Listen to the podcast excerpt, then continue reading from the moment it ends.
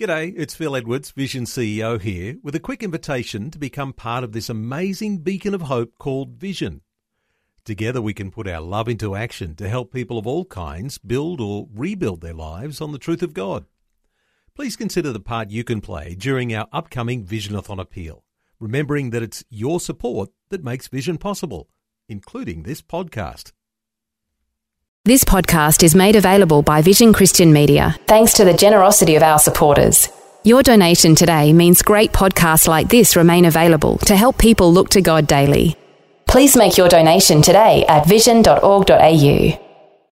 Here's the thing we need to know about prayer the objective of prayer is not to change God, it's to change you. Today, on A New Beginning, Pastor Greg Laurie helps us understand the purpose and principles of productive prayer. Prayer is not to inform God, rather, it's to invite God.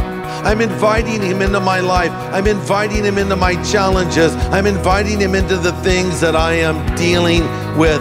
Prayer is getting closer to God. That's why you should pray.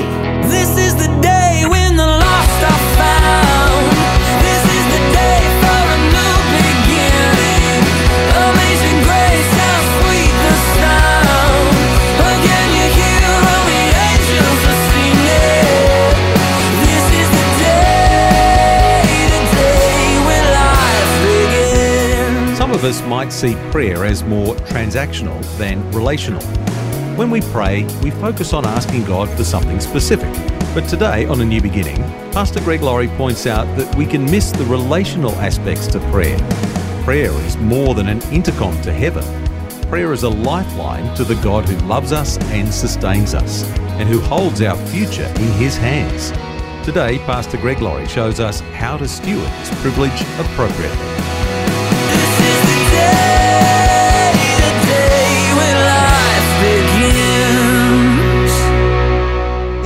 All looking for certain things in life. Sort of like when I go to the market with my wife. My wife looks for certain things in a market, and I look for other things. My wife looks for practical things like eggs and milk and butter and seasonings and the staples, and I look for, well, things that are important to me like chips, uh, maybe pretzels and fruit. Man, I love summer fruit. Do you, how many of you love summer fruit? It's the best fruit. I mean, we've got peaches, we've got nectarines, we've got grapes, we've got cherries and watermelon. I love all the fruit of summer. So, you know, we'll meet at the check stand. Sometimes we're texting back and forth, and, and then we get there, and my wife will tell me, You don't need any of these things right now. So, but you know, we all have the things that are important to us, things that we're looking for. Well, listen to this. God is looking for some things too. What is God looking for? Well, number one, God is seeking lost people. In Luke 19, Jesus said, The Son of Man has come to seek and save that which was lost. And Jesus told the story of a shepherd who had a hundred sheep, and one of the sheep went astray, and he searched until he found it. I mean, speaking of the market, have you ever been shopping and lost sight of one of your children? That's a terrifying thought. Now, you don't say, Well, I've got three other kids, I'm good, I'll just forget them, you know. Some kids, maybe. No, not really, never. No, you search. You search frantically, obsessively until you find the child. That's how God feels. He loves all people. He wants all people to believe in Him. He's seeking people to believe. And when we share our faith, we're reflecting the heart of God. Number two, God is seeking true worshipers. Jesus said in John 4, God is a spirit, and those that worship him must do so in spirit and truth. Listen to this. The Father is seeking such to worship him. So, as we were just singing, God is looking for someone whose heart is turned toward Him, someone who really understands what worship is. Prayer set the song. And God is looking for us to be a true worshiper, not only in what we sing, but in how we live. Number three, God is seeking spiritual fruit. In Luke 13, 7, uh, we read of a farmer looking for fruit on his tree. And Jesus is looking for spiritual fruit, or another way to put it, results in our life. Tangible results that would show that we're really growing in our faith as one of his followers. Number four, God is looking for someone to stand in the gap. In Ezekiel 22 30, God says, I look for someone among them who would make up a wall and stand in the gap before me on behalf of the land, and I should not destroy it, but I found no one. God is looking for people that care enough to pray, people that would pray for, well, our nation. That God would send an awakening to America, people that would pray for others. He's looking for people who will stand in the gap. And lastly, God is looking for intercessors. In Isaiah 59 16, we read, He saw there was no man and wondered why there were no intercessors. God's looking for people to pray. And it's interesting, the word that is used there in Isaiah 59 4, he wondered, could be translated astonished. In other words, God is astonished that people are not praying. Now, let's just say, for the sake of an illustration, that praying was hard. Let's say that every time you uttered a prayer, it was like having a root canal. Hmm.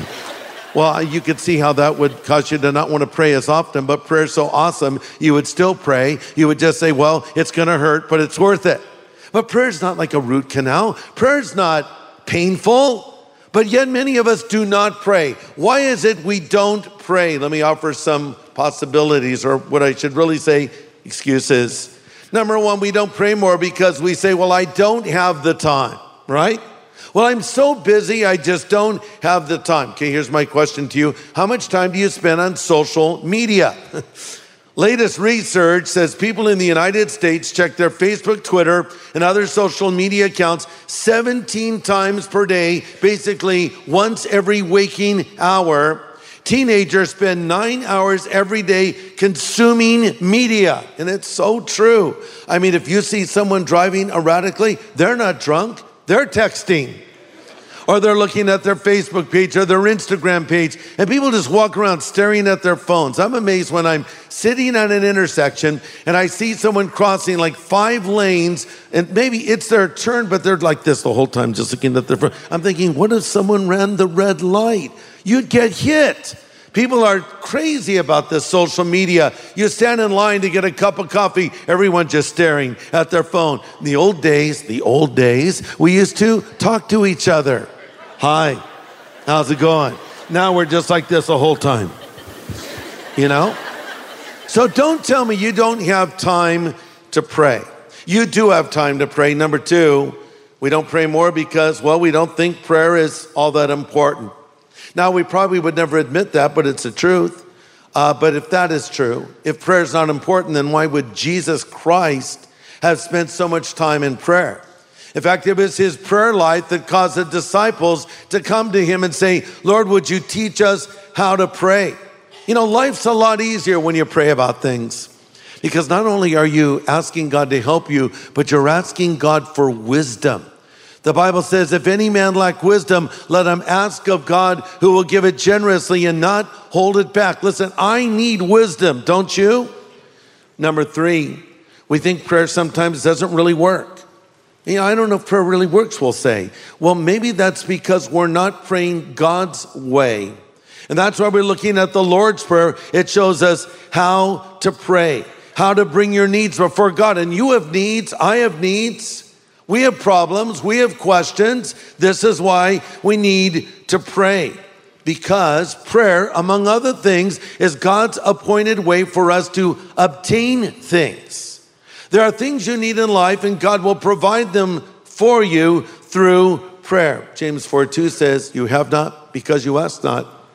Maybe you wonder, why do I wander through life never knowing the will of God? Question Have you prayed about it? You have not because you ask not. Hey, why is it that I have this illness and I've gone to doctors and no one has been able to help me? Hey, have you prayed about it? Maybe you have not because you asked not. Why do I have this financial problem and I can't seem to get on top of it? I've tried everything. Have you actually prayed about it? You have not because you asked not. I think you know me well enough uh, to realize that I'm not saying God will always heal you or God will always give you all the money you think you need, but I am saying that there's a place for asking the Lord to provide for our needs. And so pray. You're listening to A New Beginning with Pastor Greg Laurie from Harvest Ministries in California, USA. Thanks for joining us today. It's a message called How to and Not to Pray. And Pastor Greg gets very practical right now about the privilege of prayer. Let's talk about how to pray, but before that, let's talk about how not to pray. That's what Jesus addresses in the verses that precede what we call the Lord's Prayer. Look at Matthew 6, starting in verse 5, and our Lord says this When you pray, you shall not be like the hypocrites, for they love to pray standing in the synagogues and on the corners of the streets, that they may be seen by men. Assuredly, I say to you, they have their reward. But when you pray, go into your room, and when you have shut your door, pray to your Father who's in the secret place. And your Father who sees you in secret will reward you openly.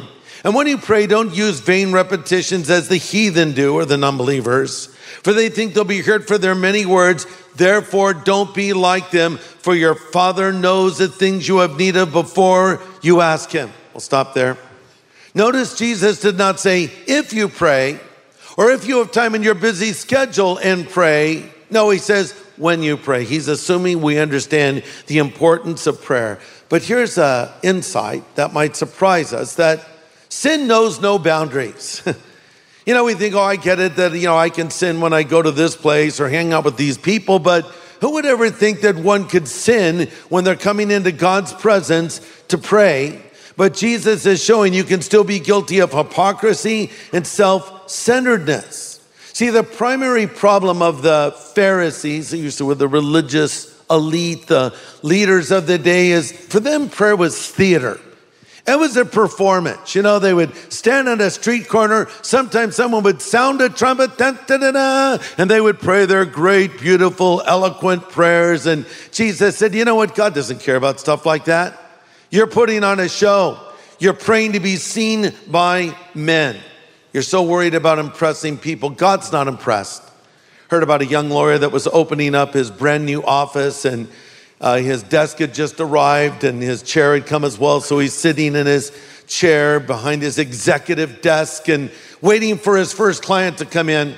And a man comes up the stairs and the lawyer sees him and picks up the phone and, and talks to his imaginary secretary.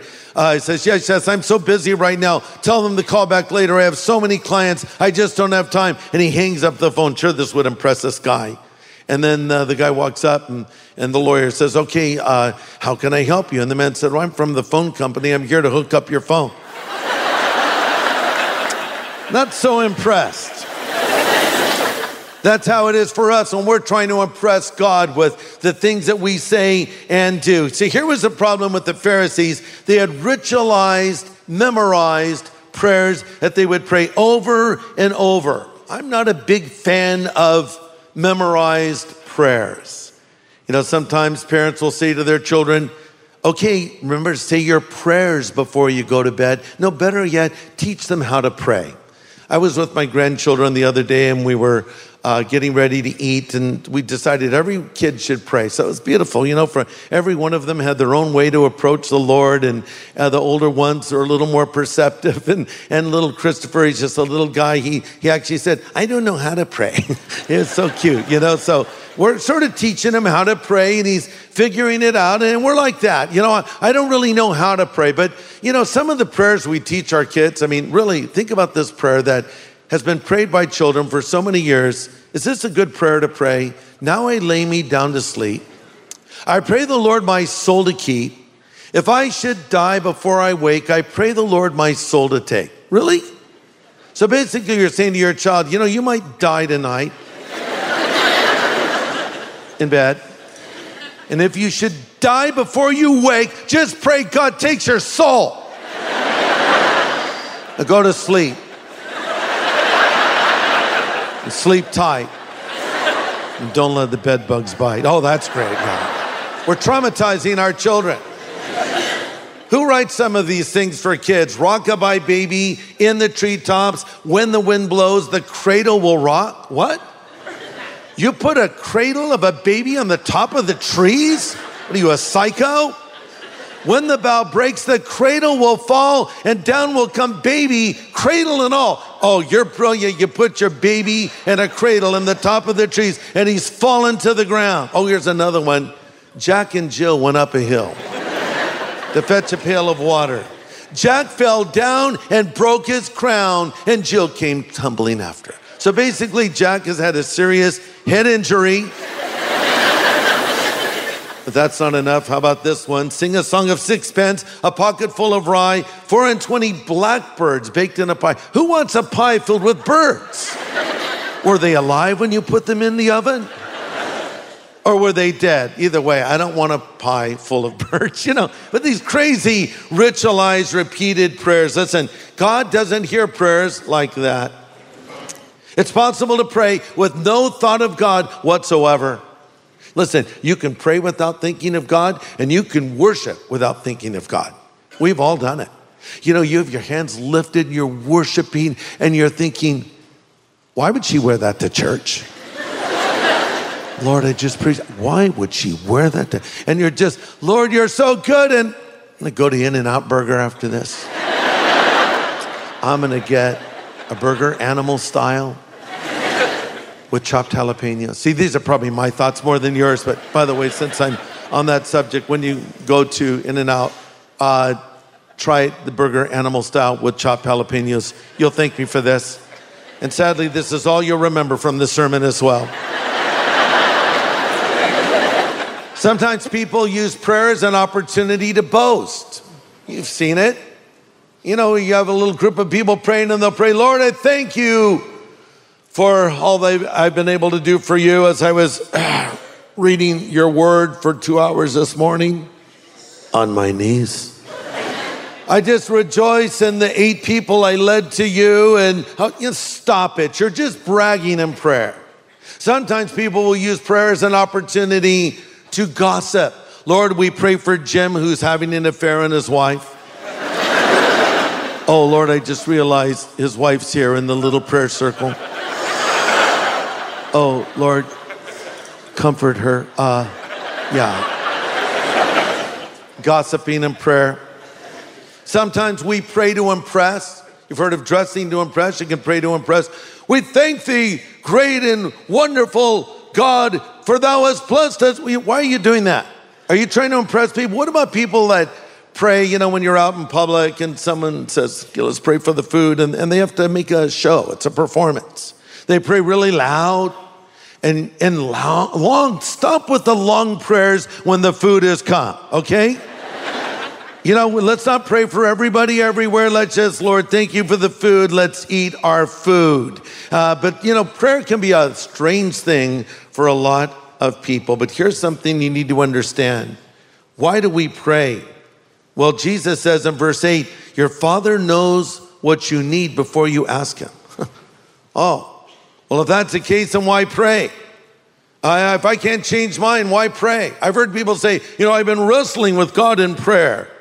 Man, I hope you lost. I'd hate to see what would happen if God did what you want Him to do. So here's the thing we need to know about prayer God knows what you need before you pray. So the objective of prayer is not to change God, it's to change you. You're not telling God something He's not aware of. Prayer is not to inform God, rather, it's to invite God. I'm inviting him into my life. I'm inviting him into my challenges. I'm inviting him into the things that I am dealing with. Think of prayer as a conversation between a father and a child. The value of prayer is it keeps me in touch with God. Prayer is getting closer to God. That's why you should pray.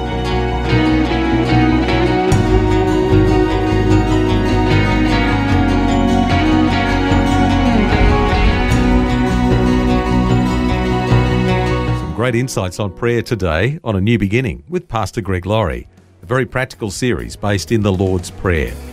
And there's a lot more to learn about effective prayer.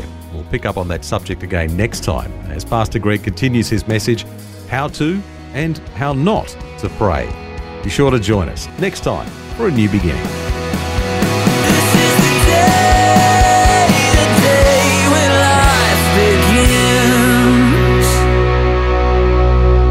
Today's message from Pastor Greg Laurie was called How to and How Not to Pray. If you'd like to listen again, just download the free Vision Christian Media app, where it's available as a podcast.